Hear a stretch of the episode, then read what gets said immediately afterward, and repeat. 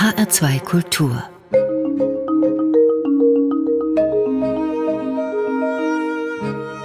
Doppelkopf Heute mit Hermann Diel als Gastgeber und ich freue mich sehr auf meinen Gast, den Palliativpionier Thomas Sitte. Dr. Thomas Sitte wohnt und lebt in Fulda. Er ist mit einer praktizierenden Hausärztin verheiratet. Er ist evangelisch, seine Frau gehört zum katholischen Orden der Ritter vom Heiligen Grab zu Jerusalem. Er hat in Fulda das Palliativnetz und die Deutsche Palliativstiftung gegründet und er hat viele Menschen beim Sterben begleitet. Herzlich willkommen, Thomas Sitte. Herzlichen Dank, Herr Diel. Wir reden ja jetzt über das Sterben. Wie schwer fällt es den Menschen dabei eigentlich, den richtigen Ton zu treffen? Äh, wir senken dann immer die Stimme und werden ganz besinnlich. Also für uns den richtigen Ton, so in, der, in, in unseren eigenen Stimmungston, da glaube ich, das fällt den meisten Menschen unglaublich schwer. Die allermeisten Menschen verstummen erst einmal, wenn es ums Sterben geht. Sie sind ja nicht nur Mediziner, Sie waren zum Beispiel auch bei der Freiwilligen Feuerwehr aktiv als Wehrführer. Ja. Äh, Sie waren dann sogar an der Tauchgruppe. Wehrführer, Feuerwehr, Tauchgruppe, da geht es dann auch um Leben und Tod. Drunter machen Sie es nicht, ne? Nein. Beim Tauchen geht es schon nochmal ganz deutlich drunter, ne, unter die Wasseroberfläche. Aber gerade solche Dinge, die haben mich ganz viel gelehrt. Das hätte ich vorher nicht gedacht. Wenn man einfach so Leben rettet, das ist eine Sache. Aber gerade bei der Feuerwehr, im Einsatz, wenn es brennt und brenzlig wird oder auch bei den Tauchern, da muss man sich und sein eigenes Leben in die Hand der Kameraden geben. Und das ist nochmal eine ganz andere Kiste, die von Nicht-Feuerwehrleuten völlig unterschätzt wird. Man könnte jetzt ja auch ganz banal sagen, dass, oder man sagt es ja auch ganz gerne ganz banal, das Sterben gehört zum Leben ja dazu. Aber wie erleben das die Menschen denn? Ist das wirklich bei uns Teil des Lebens? Nein, also in unserer Kultur gehört Sterben nur medial in der Tagesschau, im Tatort, in Splatter-Movies und sonst wo irgendwie so zum, zum Pseudoleben dazu, rein medial. Das eigene Sterben wird von den allermeisten Menschen schlichtweg ausgeklammert, so wie bei Johannes Hesters, wir sterben nicht. Den Running Gag kennt der eine oder andere vielleicht auch noch. Wie alt wurde hieß das eigentlich? 105 oder so, ne? In der Richtung. Und äh, wir könnten ganz, ganz viel dazu tun, dass es uns am Ende besser geht, also nicht nur im Sterben, sondern in der langen Zeit auch davor, wenn wir rechtzeitig über das Sterben reden, Herr Diel. Deswegen bin ich so froh, dass ich eingeladen worden bin. Aber wenn ich nicht über das Sterben rede und das Sterben für mich kein Thema ist, dann kann ich doch ganz unbeschwert leben. Ja, bis es dann Probleme gibt. Und eigentlich bei allen Menschen treten ja Probleme auf. Irgendwann im Leben, die auch lebensbedrohlich sein können, im eigenen Leben oder im Leben von Kollegen, von Freunden, von den Eltern, in aller Regel ja, oder den Kindern und anderen Verwandten, Partnern. Und das ist dann richtig hart, wenn man hier verpasst hat, rechtzeitig Hospiz sich palliativ Wissen sich anzueignen, ein ganz bisschen und äh, zu wissen, wen frage ich rechtzeitig um Rat. Wen frage ich denn dann rechtzeitig um Rat? N nicht jeder kann mich fragen, aber es gibt ja mittlerweile ganz viele Palliativmediziner, ähnlich erfahren wie ich bin, mehr oder weniger, auch mehr erfahren als ich bin. Es gibt Hospizgruppen, die man fragen kann. Es gibt SAPV-Teams für die spezialisierte ambulante Palliativmedizin. SAPV-Teams? Ja, spezialisierte ambulante Palliativmedizin. Ich sage immer, das ist so ein bisschen wie die, die Herzchirurgie oder die Hirnchirurgie äh, in der Palliativversorgung, also die, für, die, für die größten Probleme, wo man auch ja, das meiste Wissen mitbringen muss. Wird denn heute anders gestorben als früher? Wird zum Beispiel noch der Pfarrer was, gerufen? Was, was heißt früher? Also heute wird schon wieder anders gestorben als vor 10, 20 Jahren, finde ich. Wie wird denn heute anders gestorben als vor 10, 15 Jahren? Ja, es haben schon deutlich mehr Menschen auch eine hospizliche oder eine palliative Begleitung. Das ist einfach besser geworden. Vor 15 Jahren war es noch so, wenn ich mal ein Betäubungsmittelrezept ausgestellt habe, also für diese Suchtmittel, Morphium und Co., dann hieß es immer, ach, so weit ist es auch noch gar nicht. Von den Patienten hieß es das, von den Angehörigen, aber auch von den Apothekern oder den Hausärzten. Das habe ich jetzt schon etliche Jahre nicht mehr gehört. Also von den Hausärzten und von den Apothekern. Von Angehörigen, von Patienten schon noch. Gerade letzte Woche wieder. Was bedeutet das dann für die, für die Schwerkranken? Dass sie zu spät geholfen bekommen, dass sie zu spät versorgt werden, dass zu spät Leiden gelindert wird. Ich bin ja nicht der Facharzt fürs Sterben, ich bin der Facharzt fürs Wohlbefinden, der Facharzt für Lebensqualität. Wenn wir sagen, es wird heute anders gestorben als vor 10, vor 15 Jahren, wird heute zum Beispiel noch der Pfarrer gerufen? Jein, klares Jein Du hast ja vorhin gesagt, ich bin evangelisch, ich lebe hier im katholischen Fulda. Ich bin eigentlich äh, sehr häufig der, der fragt, hatten Sie schon mal eine Krankensalbung? Also es gibt ja keine letzte Ölung mehr, so zum Gleiten ins Jenseits sozusagen, das läuft wie geschmiert, sondern es gibt bei den katholischen Gläubigen die Krankensalbung, die einfach helfen und stärken soll und das bei mehr oder auch weniger gläubigen Katholiken auch tatsächlich tut.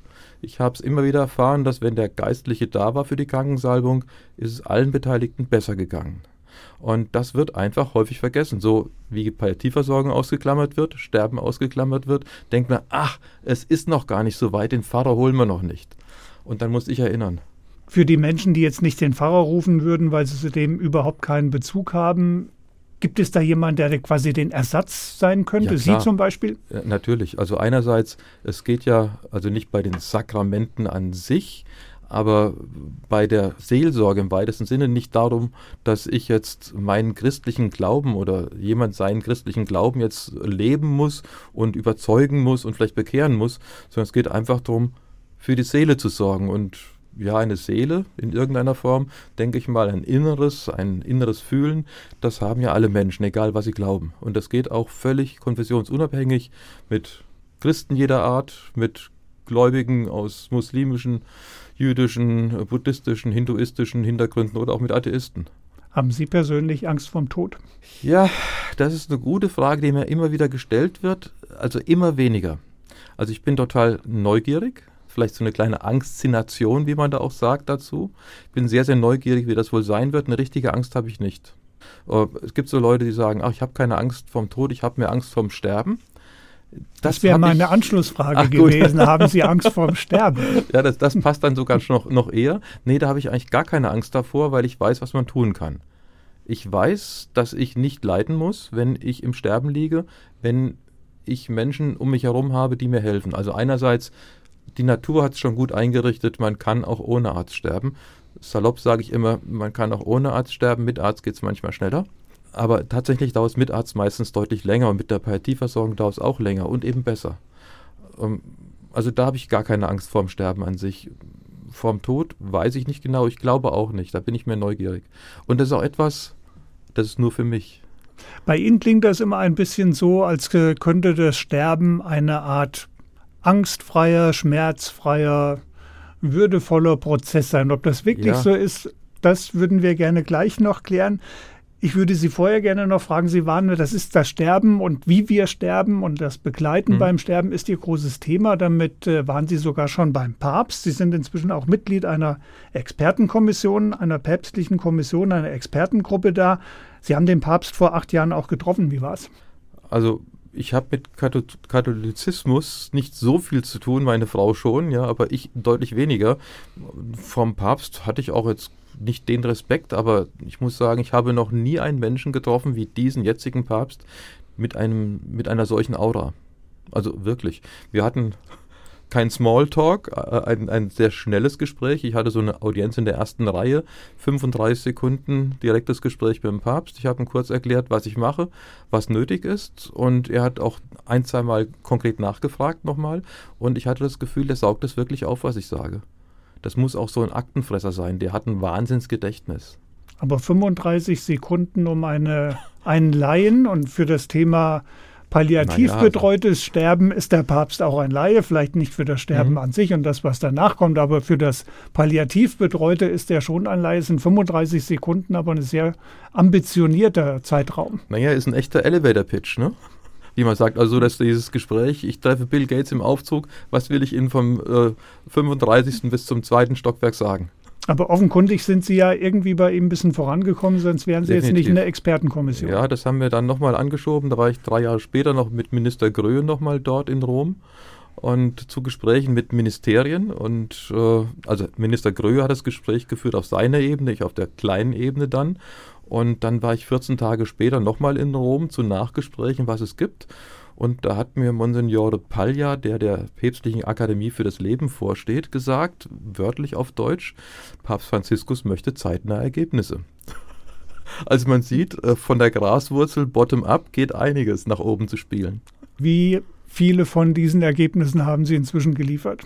Äh, mehrere. Wir haben ein Weißbuch geschrieben für alle Einrichtungen weltweit die man überhaupt adressieren kann, wo wir gesagt haben, also mit einer ganz kleinen Gruppe, 13 waren es, nicht zwölf Apostel, 13 Apostel sozusagen aus der ganzen Welt, verschiedene Religionen, verschiedene Konfessionen, wo wir überlegt haben, was müssen alle Menschen auf der Welt tun, damit jeder Bescheid weiß, was hospizig palliativ möglich ist. Dann haben wir ein Jahr später einen Kongress gemacht. Wir haben weitere Gespräche. Wir werden jetzt vermutlich noch mal eine äh, große Aufklärungsaktion machen, die aus Kanada jetzt kommt, wo man ja auch das Sterben wieder ganz anders lebt, in Anführungszeichen. Da gibt es den äh, Medical Assistance in Dying. Man denkt, das ist ja jetzt Sterbehilfe, so beim Sterben helfen. Nee, nee, die äh, scheinen jetzt tatsächlich die Hospizarbeit und Palliativversorgung zurückzufahren, was schon nicht sehr teuer ist, sondern noch viel billiger ist, töten. Hilfe bei der Selbsttötung oder vor allen Dingen auch die tödliche Spritze durch einen Arzt. Das heißt, man geht durch so ein paar Prüfungen in Anführungszeichen durch und dann bekommt man die Erlaubnis, sich töten zu lassen, wird getötet. Das nimmt seit wenigen Jahren jetzt deutlich zu. Sterben hat einen Preis. Sterben ja. soll auch günstig sein. Auch Echt ein günstig. Thema, das uns noch beschäftigen wird in dieser Stunde. Sie waren vor langer Zeit beim Papst, bei Papa quasi. Wolfgang Niedegen, das war Ihr erster Musikwunsch, der erinnert uns jetzt an seinen letzten Besuch bei seinem Papa und der war verdammt lang her. Alles ernst genommen. Verdammt lang her, da hatte ich an Jetje Glöw. Und dann der Schock, wie dann das auf mich zukommt. Merkwürdig wohl, so manche Hass lang läuft. Nicht resigniert, nur reichlich desillusioniert. Bis hier jetzt, an ich kapiert. Wer alles, wenn dir jetzt klappt, hinter dir herrennt. Den Schulterklapp werd ich niederhofiert. Sie schon rot zu wede Dinge Front nennt. Und ich darf's drauf ganz einfach ignoriert. Es ist lang her, da ich fürs zu jetzt ratlos stund. Und für Enttäuschung echt nimm ich Kund.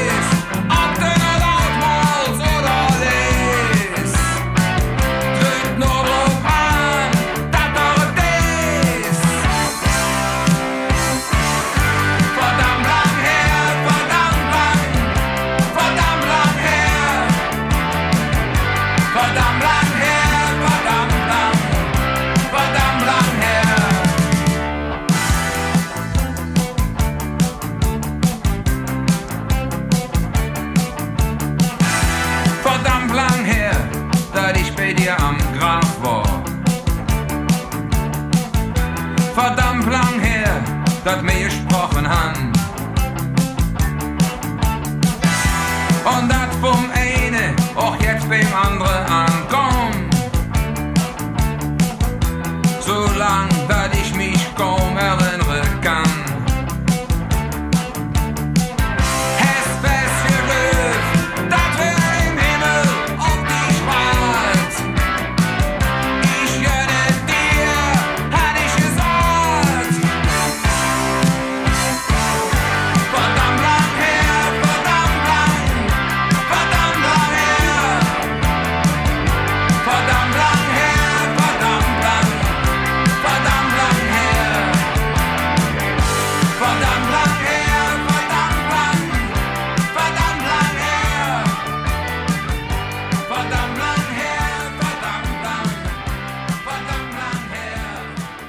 Sie hören den HR2 Doppelkopf mit Thomas Sitte. Gastgeber ist Hermann Diel und eben haben wir gehört, verdammt lang her. Thomas Sitte, warum das?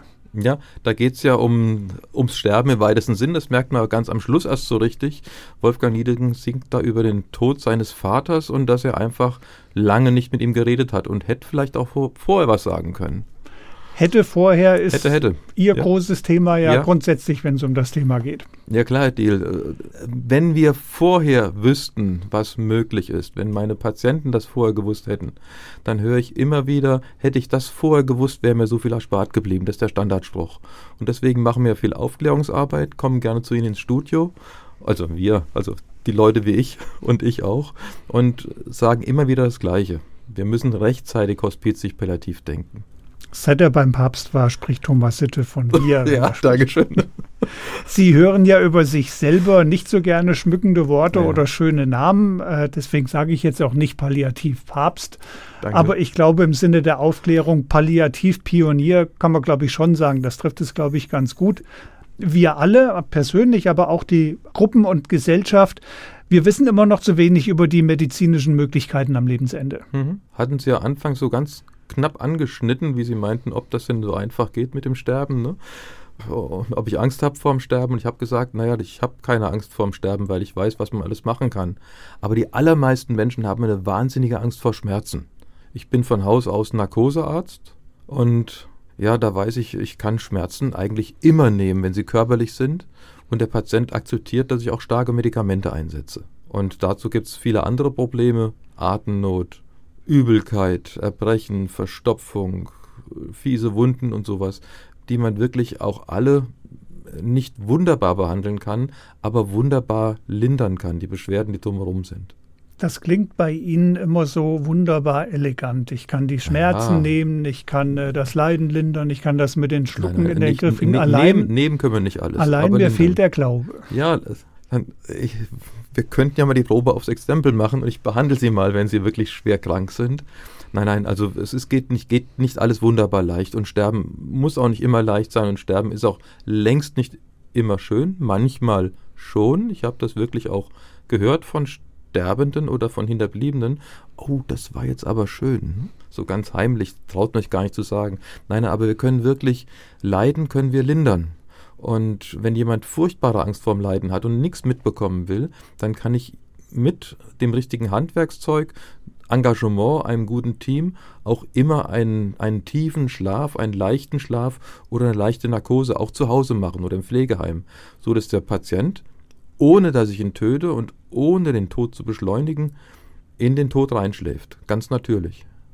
Wir haben ja früher als Bonbon gesagt, äh, wir wollen nicht dem Leben mehr Ja. Tage geben, sondern wir wollen den, wir wollen Hm. eben den Tagen mehr Leben geben. Heute sagen Sie, nee, wir wollen beides. Ja, ja. Das, dieser Spruch, äh, richtig schön, äh, heißt auf Deutsch von Cicely Saunders, Hospizarbeit kann nicht dem Leben mehr Tage geben, aber den Tagen mehr Leben. Das war Wissen der späten 60er Jahre. Heute wissen wir, dass durch Early Integration, also die frühzeitige Integration von hospizlich palliativen Wissen, Beistand und Behandlung von Symptomen, von Leiden, von Belastungen, beides möglich ist. Eben, ich bin der Experte fürs Wohlbefinden, für Lebensqualität und zugleich wird durch die bessere Lebensqualität, durch geringeres Leiden, durch weniger Atemnot, weniger Schmerzen, weniger Verstopfung und all das es wirklich ermöglicht, dass die Menschen durchschnittlich deutlich länger leben durch Hospizarbeit und Palliativversorgung. Und das ist schon die eierlegende Wollmilchsau, oder? Ja, oder Sie sind ja nicht nur der Kämpfer für länger leben und angenehmer sterben, Sie sind ja auch ein Kämpfer gegen die Sterbehilfe. Ja, ich bin. Es ist einerseits mhm. konsequent, aber mhm. man könnte darauf fragen, warum? Also am Ende noch selbstbestimmt sein, äh, weniger leiden müssen, das, das klingt doch modern und ist gut und angemessen. Also erstmal bin ich ein Kämpfer für die Sterbehilfe, weil die Sterbehilfe, das ist das, was wir immer gemacht haben. Wir haben beim Sterben beigestanden und haben geholfen, dass Sterben leichter fällt. Und das Right to Die Movement, sage ich im weitesten Sinne mal, hat diesen Begriff dann umgerubbelt und das betrifft jetzt das, das Sterbeschleunigen nur noch, also die Tötungshilfe ja eigentlich. Ich würde mich nicht als Kämpfer gegen diese Form von Sterbeschleunigung verstehen wollen. Ich würde mich eher als Kämpfer dafür verstehen wollen oder ich möchte mich verstanden sehen, dass jeder entscheiden darf, nachdem er vernünftig aufgeklärt worden ist. Und ich habe ja mehrfach schon gesagt jetzt, die Menschen wissen einfach viel zu wenig über die hospizig-palliativen Möglichkeiten und das Leiden, fast jedes körperliche Leiden, gut linderbar ist, so weit, dass die Patienten zufrieden sind. In der, also die wirklich schwer kranken Patienten in der spezialisierten ambulanten Palliativversorgung zum Beispiel haben häufig den Wunsch am Anfang, dass man ihnen nachhilft beim Sterben, also eine Tötungshilfe macht. Meistens nicht durch Beihilfe zur Selbsttötung, sondern die wollen die Spritze haben von mir oder von meinen Kollegen. Und wenn sie dann eine Weile behandelt worden sind, sagen sie, das brauche ich gar nicht mehr. Ich weiß jetzt, was geht. Ich weiß, wenn nichts mehr geht, wird mir geholfen. Und diese in Gänsefüßchen Sterbehilfe ist nicht mehr nötig. Aber viele Menschen haben ja schon Angst, gerade am, am Ende ihres Lebens, gerade wenn es kranke Menschen mhm. waren. Äh, ich komme jetzt ins Krankenhaus, ich habe eigentlich gar keine Perspektive mehr, aber jetzt komme ich ins Krankenhaus Maximalversorgung und kriege dann da das volle Programm. Ich gerate dann ja wirklich in, ein, ein, in das Räderwerk, kann man sagen, mhm. der Maximalversorgung.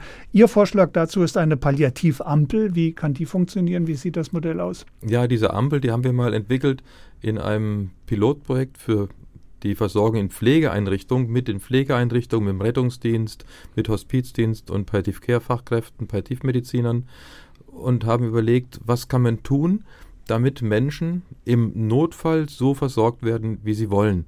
Gibt ja Vorsorgevollmachten, Patientenverfügungen, alles Mögliche in der Richtung, was irgendwo in mehr oder weniger guter Qualität in der Akte liegt. Aber im Notfall, im Pflegeheim gerade oder auch zu Hause, muss man sofort schnell wissen, was der Mensch will. Und da haben wir dann eine Ampel gemacht, rot, gelb, grün, mit rot als Bedeutung, ich möchte nicht mehr ins Pflegeheim, im Notfall, halt, stopp, nicht zu viel machen. Grün, freie Fahrt, ich möchte das volle Programm haben. Und bei Gelb erst schießen, dann fragen, weil wenn irgendein großes Problem ist, muss erst gehandelt werden und dann kann nachgeschaut werden, was möchte der Patient im Einzelnen diese Ampel, wie komme ich dahin? An welcher Straße, an welcher Kreuzung steht diese Ampel? Die steht an vielen Wegkreuzungen Ihres Lebens. Sie müssen sie nur sehen. Man kann die Vorsorgeunterlagen bei der Palliativstiftung runterladen. www.palliativstiftung.com, com oder .de. Und das ist etwas, was in den Krankenhäusern dann auch akzeptiert wird. Ja, vor allen Dingen ist für die Pflegeeinrichtungen. Im Krankenhaus brauche ich es eigentlich nicht. Das ist etwas, wo ich äh, sagen kann, ich möchte unbedingt noch ins Krankenhaus oder auch wenn ich lebenssatt bin oder einfach auch krank genug bin, sagen kann, ich will nicht mehr ins Krankenhaus, weil das ist das, was ganz viele hochaltrige Menschen, die vielfach erkrankt sind oder auch lebensbegrenzt erkrankt sind, ganz klar wollen. Die wollen im Pflegeheim bleiben, wo sie jetzt sind, das ist ihr Zuhause. Die wollen dort gut versorgt werden, aber sagen, nee, nochmal in die, in die Mühle, vielleicht noch unter Corona äh, mit diesen ganzen äh, Besuchsverboten und sowas, das will ich nicht mehr. Dazu habe ich keine Kraft mehr. Sie werben für Ihre Sache. Wir müssen einfach alle mehr wissen über das Sterben am Ende, über die Möglichkeiten, die ich habe.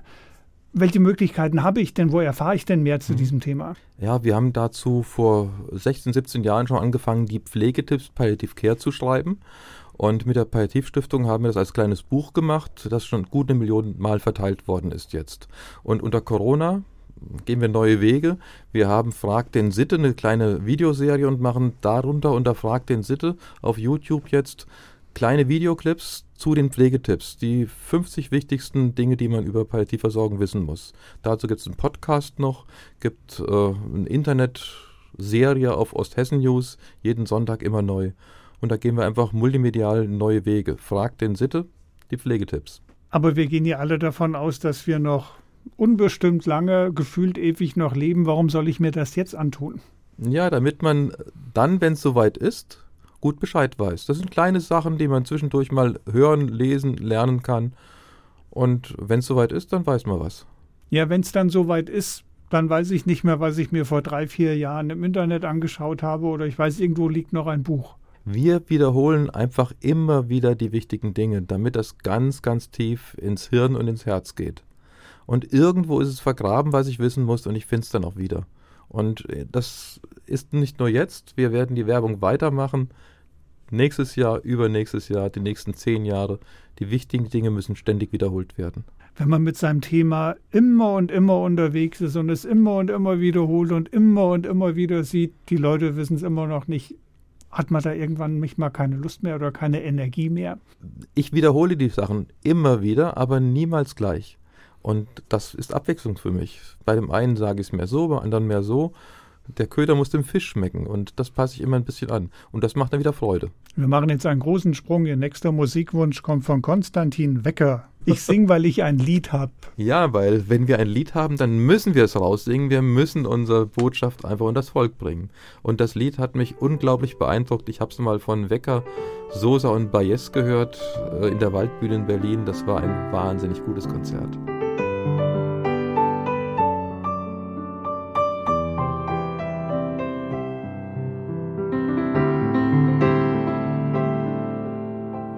Er war Sänger, wie andere Bäcker oder Handelsvertreter sind. Er verkaufte sehr gut, denn er hielt sich an die Sonne, den Mond und den Wind. Seine Welt war so herrlich gerade, seine Hemden so weiß und so rein. Und er sang sich ganz ohne zu zögern in die Seele des Volkes hinein. Doch ganz plötzlich befiel ihm das Singen, wie einen ein Fieber befällt, so als hätte sich irgendwas in ihm gegen ihn gestellt, so als hätte sich seine Stimme über ihn hergemacht und das stumme Gestammel des Sängers plötzlich zum Schweigen gebracht. Ich sing, weil ich ein Lied hab, nicht weil es euch gefällt. Ich sing, weil ich ein Lied hab, nicht weil er es bei mir bestellt. Ich sing, ich singe, weil ich ein Lied hab. Mm, mm. Hubo muchos que bien se ganaron con canciones su techo y su pan. Mas de pronto las musas se fueron y no habrán de cantar nunca más. Las muchachas dejaron de amar los poemas del viejo cantor y le ha sido robado aquel sol que él soñaba desde su canción. Y así fue que ya muerto el cantante, otro nuevo subió al pedestal y vendía mejor, pues sabía dónde estaban las musas y el sol. Más de lejos escucha una voz temblorosa intentando volver. El derecho la impulsa a cantar, la razón y una nueva verdad. Yo canto porque tengo vida. Nicht weil es euch gefällt. Yo canto porque tengo vida. Nicht weil es bei mir bestellt. Yo canto porque tengo vida. Nicht weil ihr mich dafür entlohnt. Oh, yo canto porque tengo vida. Und keiner wird von mir geschont. Yo canto porque tengo vida.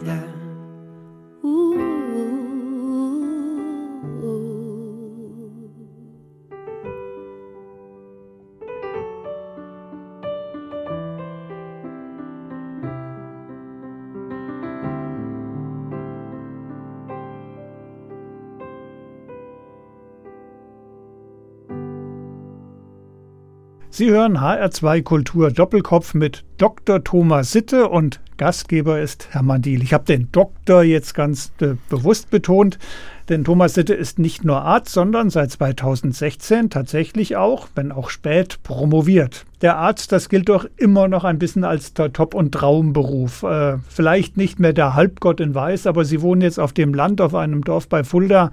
Der Schullehrer, der Bürgermeister und der Arzt, das sind doch auf dem Dorf, glaube ich, immer noch die Respektsperson, die Leute im Dorf, oder? Ja, und da meine Frau ja ein echter Doktor ist, also eine echte Doktorin, war ich ja immer der Herr Doktor. Das war ja ganz korrekt. Das sagt man da so zum Ehepartner des Doktors oder der Doktorin.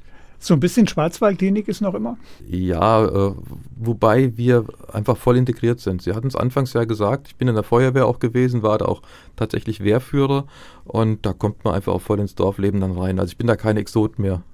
Im Alltag lag der moderne Mediziner ja hauptsächlich über die Bürokratie. Sie haben selber auch schon öffentlich demonstriert.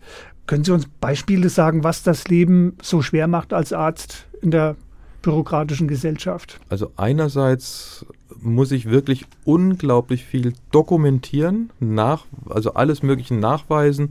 Ich muss mir alles Mögliche unterschreiben lassen vom Patienten und viel mehr aufklären, als die meisten Patienten wissen wollen ich frage dann auch immer, wollen Sie so viel wissen? Die, in, der, in der Regel wollen die gar nicht so viel wissen, das ist eine.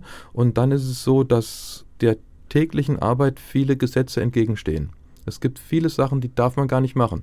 Gerade in der Palliativversorgung habe ich ungefähr so, je nachdem, ob ich jetzt nur Erwachsene behandle oder auch Kinder behandle, 50 bis 85 Prozent der Medikamente, die nehme ich off-label. Off-label bedeutet, außerhalb der normalen Zulassung. Das geht allein auf mein eigenes Risiko. Es gibt zum Beispiel kein einziges Medikament auf der ganzen Welt, das gegen Atemnot zugelassen ist. Gibt's nicht. Aber ungefähr 80 Prozent der Einweisungen am Lebensende ins Krankenhaus geschehen wegen Atemnot. Ja, was machen Sie dann?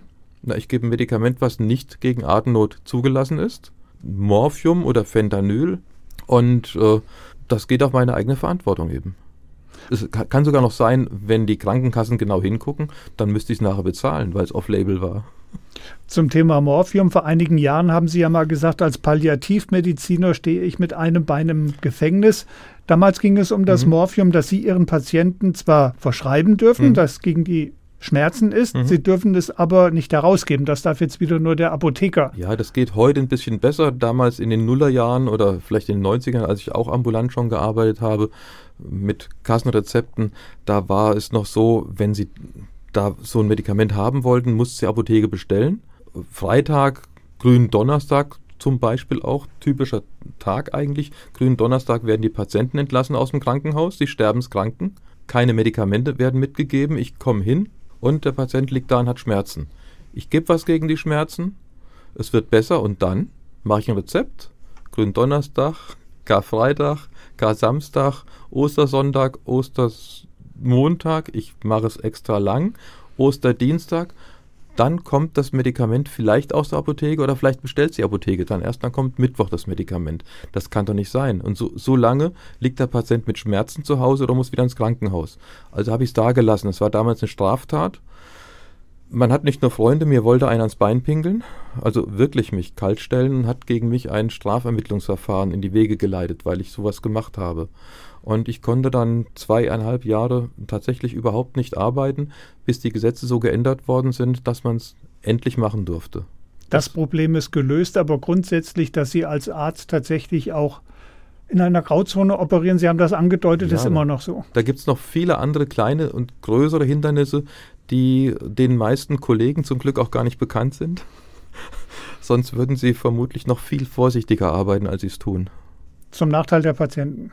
Ja, ja, also dass, dass meine Kollegen oder auch die, äh, die Pflegefachkräfte eben im, im, im halblegalen oder teilweise illegalen Bereich arbeiten, führt dazu, dass den Patienten und den Angehörigen besser geht. Eindeutig besser. Es nimmt keiner Schaden, es verdient keiner zu viel Geld dadurch, es geht allen Beteiligten besser. Bis mal einer angezeigt wird und dann hat er wieder hat er Pech gehabt. Sie haben das ja vorhin schon angedeutet. Was alles medizinisch möglich ist, wenn ich äh, den Fachmediziner habe. Habe mhm. ich denn genügend Fachmediziner? Finde ich denn? Nein, also der Arzt alleine reicht ja auch nicht aus. Gute Palliativversorgung ist immer eine Teamleistung. Nicht nur von Arzt, sondern auch von Pflegefachkräfte, Sozialarbeiter, und einige mehr, aber dies, der Kern sind wirklich Pflege und Ärzte. Die es da wissen müssten, Ihre Ärztekollegen, aber auch Hm. Pfleger, Sie haben sie gerade aufgezählt, da habe ich den Eindruck, Das- sind nicht immer auf dem Stand der Palliativ. Längst, längst nicht. Nicht alle. Viele wissen nicht, wie man Hospiz buchstabiert, schreiben es mit TZ und Palliativ und was weiß ich was. Gut, die meisten wissen schon, wie man es schreibt, aber die wissen nicht, was wirklich drin steckt an Möglichkeiten. Das ist aber nicht zuerst ein Bürokratieproblem. Nein, Anne, auch, auch, wenn es vernünftig integriert wird in die Ausbildung, in die Ausbildung von allen Pflegefachkräften, in die Ausbildung von allen Ärzten im Studium, wenn es genügend Lehrstühle gäbe für Palliativmedizin, würde sich auch schneller etwas ändern. Es ändert sich ja schon, aber es ändert sich ja sehr langsam. Nach all dem stellt sich die Frage, sind Sie eigentlich noch gerne Arzt? Arzt bin ich sehr gerne, Mediziner, äh, Bürokrat deutlich ungerner. Aber Lobbyismus in dem Sinne macht eigentlich auch schon viel Spaß, weil da bewegt sich was. Man braucht halt einfach einen verdammt langen Atem. Es bewegt sich was in der Medizin, man braucht einen langen Atem. Vielleicht passt da das nächste Lied, was Sie ausgewählt haben, tatsächlich wieder ganz gut. Es stammt nämlich aus dem Medicus Musical. Der große Arzt Ibn Sina tritt auf, gespielt hier und gesungen von Reinhard Brussmann. Und er singt uns das Lied Nimm die Last von meinen Schultern. Vom ersten Tag an habe ich in deinem Blick gespürt, dass dieses helle Feuer in brennt. Dein unbeugsamer Geist hat dich bis hierher geführt, weil er nichts als die Wahrheit anerkennt. Du bist wie ich in jungen Jahren einmal gewesen bin. Durch deinen Mut behält mein Werk nun seinen Sinn. Nun nimm die Last von meinen Schultern. Du musst den Weg nun für mich weitergehen. Du hast den Mut dazu, kein anderer als du. Ich weiß, du bist bereit. Und trag die Wahrheit durch die Zeit.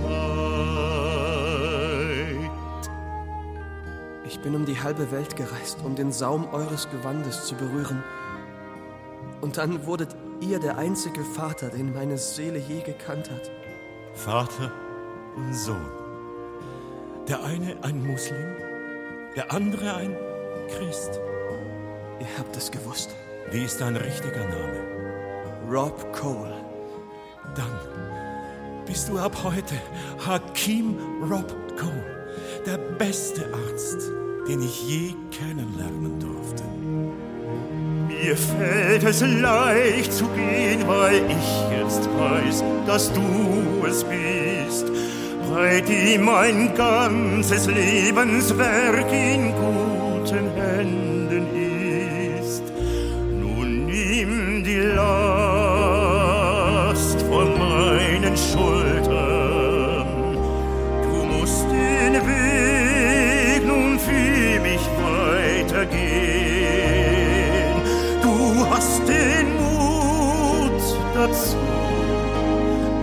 kein anderer als du. Ich weiß, du bist bereit. Nun geh und trag die Wahrheit durch die Zeit.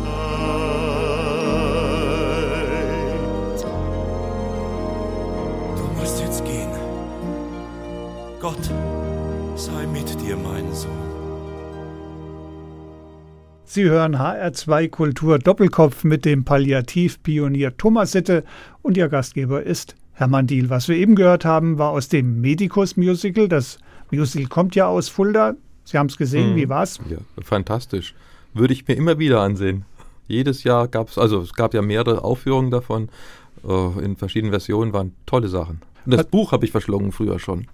Was wir eben gehört haben, war ja die beiden Ärzte im Gespräch, der Mhm. große islamische führende Mediziner, eigentlich Ibn Sima, in, im Gespräch mit dem jungen christlichen Nachfolger, der aber eine tolle Entdeckung gemacht hat. Passt in unsere Zeit heute auch in dem Gegensätzlichen und Zusammenkommen?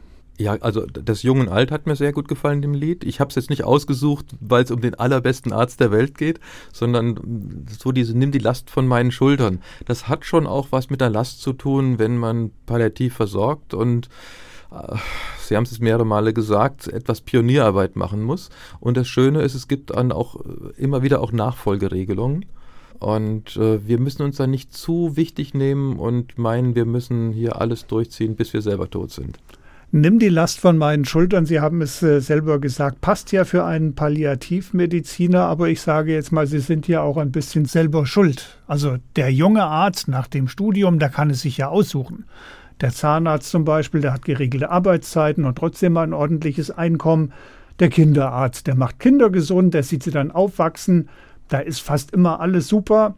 So macht doch Medizinern Freude. So, und jetzt kommen Sie als Palliativmediziner. Ihnen sterben doch die Leute buchstäblich unter den Händen weg.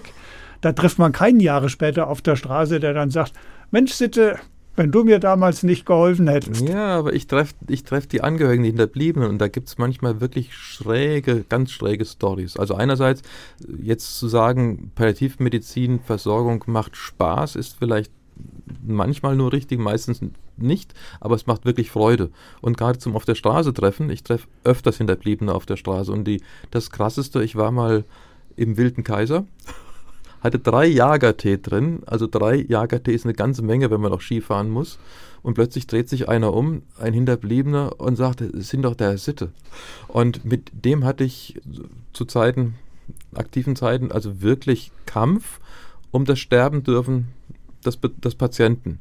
Und da habe ich da mit drei Jagertee auf der Skipiste gehört, dass alles gut war und dass wir alles richtig gemacht haben. Da kann man sehr beschwingt nach Hause fahren. Nicht vom Alkohol, sondern einfach beseelt von dem, was ich getan habe vorher. Gut eingeräumt, jetzt einem Todkranken am Ende seines langen Lebens den letzten Weg äh, dann gut zu gestalten, ja. schmerzfrei zu halten, ihnen auch zu helfen, in Würde zu sterben. Das hat in dem Fall offensichtlich äh, gut geklappt. Aber völlig hilflos ist man doch, wenn, wenn Kinder sterben. Da will man doch sofort rufen, viel zu früh. Und dann lese ich von Ihnen diesen Satz, mit viel Freude arbeite ich in Teilzeit beim Kinderpalliativteam der kleinen Riesen mit. Ja, da bin ich jetzt nicht mehr, jetzt bin ich wieder bei den ganz alten Menschen. Ich habe, als ich raus musste aus der Praxis damals, wo es mir mit den Betäubungsmitteln fast an den Kragen gegangen wäre, konkret drohten mir fünf Jahre Gefängnis, also da macht man sich Gedanken übers Leben. Dann bin ich danach erstmal in Kinderhospiz gegangen, nach Hamburg zum Arbeiten. Von der Pike auf, ich habe erstmal ein Praktikum gemacht, vier Wochen, so undercover habe ich wahnsinnig viel gelernt und habe dann da auch so ungefähr drei Jahre als Arzt gearbeitet im Kinderhospiz. So das ganze Spektrum kennengelernt an Krankheiten der Kinder und auch am Sterben von Kindern. Das ist oft traurig, wirklich traurig, aber so ist das Leben. Und wir konnten das in der Zeit eben auch schön machen für alle Beteiligten und leidarm, also nicht leidfrei. Überhaupt nicht. Und bei den kleinen Riesens war auch eine ganz, ganz tolle Arbeit. Hat mir viel Freude gemacht. So die häusliche Versorgung von Schwerstkranken und auch sterbenden Kindern. Manchmal Spaß, manchmal äh, wird auch viel gelacht. Also gerade Kinder, die auch geistig dann zum Teil auch wirklich ganz fit und ganz klar sind, die, die sterben ja nicht einfach nur die ganze Zeit, die leben ja. Ne? Und das Sterben wird auch ausgeklammert dann, auch wenn sie schwer krank sind. Und da wird einfach gelacht und gelebt. Das sind jetzt alles positive und ich finde auch nachvollziehbare Beispiele, wie im Alltag das Leben als Palliativmediziner dann der Erwartung zum Trotz schön und erfüllend sein kann. Aber mhm. irgendwann, bevor ich das alles ja erfahren haben kann, muss ja der, der junge Thomas Sitte gesagt haben, und das ist mein Fachgebiet. Wie bitte kommt man auf so ein Fachgebiet? Naja, ich bin ziemlich früh damit konfrontiert worden, im Zivildienst schon, wo ich bei der ersten Patientin auf Intensivstation als junger Zivi hatte ich gleich eine junge Frau von Ende 20. Die war schwerst, also durch eine Blutvergiftung in der Schwangerschaft, schwerst hirngeschädigt und organgeschädigt und ist bei mir ganz langsam über Wochen gestorben. Das war schon beeindruckend. Und so ähnliche Patienten im Pflegeheim, im Normalstation, auf Intensivstationen hatte ich etliche. Und zum Ende meines Studiums bin ich mal von einer Patientin ganz konkret gefragt worden. Das war meine erste sozusagen richtige Arztarbeit über ein Vierteljahr auf einer Station, vier Monate, äh, dass ich sie töte. Die hat mich ganz konkret gefragt. Leider hat sie mich gefragt, ich war wohl der Einzige im ganzen Umfeld, dem sie getraut hat oder es zugetraut hätte, den Mut, zu haben. Und ich habe es ihr dann verwehrt nach vielen Gesprächen. Das hat mich nachhaltigst, wirklich nachhaltigst geprägt, dass ich gedacht habe, da muss man was tun. Und was es geführt hat eben, ich bin aktiv geworden. Dass sowas nicht vorkommen muss, dass jemand sagt, ich möchte getötet werden. Eine Altenpflegerin hat mir mal gesagt, ich kriege wahnsinnig viel zurück von den mhm. Patienten, von den Menschen, die sie pflegt. Was kriegen Sie von den Sterben? Was kriegen Sie von den Angehörigen zurück? Ja, Liebe. Also tatsächlich Wertschätzung. Anerkennung der Arbeit, ach, auch mal Wut und alles Mögliche, was ausgeschüttet wird. Also wird richtig Gülle ausgeschüttet. Nicht, dass, also kommt noch, dass ich geprügelt werde manchmal für das, was ich sage oder anbiete. Aber am Ende ist dann alles, in der Regel alles gut gewesen. Zu Beginn unseres Gespräches haben wir die Frage gestellt, haben Sie Angst vorm Sterben, haben Sie Angst vorm Tod? Äh, Ihr Schwiegervater, habe ich gelesen, habe im Sterben gesagt, mhm. ich sehe großen Zeiten entgegen. Richtig, ja. Echt? wunderbares Zitat. Also, also der ist äh, Ostersonntag gestorben und hat das Ostersamstag noch gesagt. Er ist Ostersonntag übrigens gestorben, nachdem er die Kommunion empfangen hat. Ist mitgebracht worden aus der Heiligen Messe, Ostermesse, hat die Kommunion bekommen ist gestorben. Also für einen Katholiken, denke ich mal, ziemlich runde Sache, oder? Eine runde Sache oder Sie haben es eben auch gesagt, alles gut. Thomas Sitte, Sie sind gerne Arzt, Sie brennen für Ihr Thema. Und auch deshalb hat mir das Gespräch wahnsinnig viel Freude gemacht. Zum Schluss gewünscht haben Sie sich Johann Sebastian Bach, auch wunderbar. Da hören wir gleich in die Toccata hinein. Und wenn Sie, werte Hörer, dieses Gespräch noch einmal nachhören wollen oder es Freunden oder Bekannten empfehlen, der HR2 Doppelkopf ist immer zu hören in der ARD Audiothek. Gastgeber heute war Hermann Diel und ich bedanke mich nochmal ganz herzlich bei meinem Gast und ich sage es jetzt einfach nochmal dem Palliativpapst Dr. Thomas Sitte. Herzlichen Dank. Danke, Herr Diel.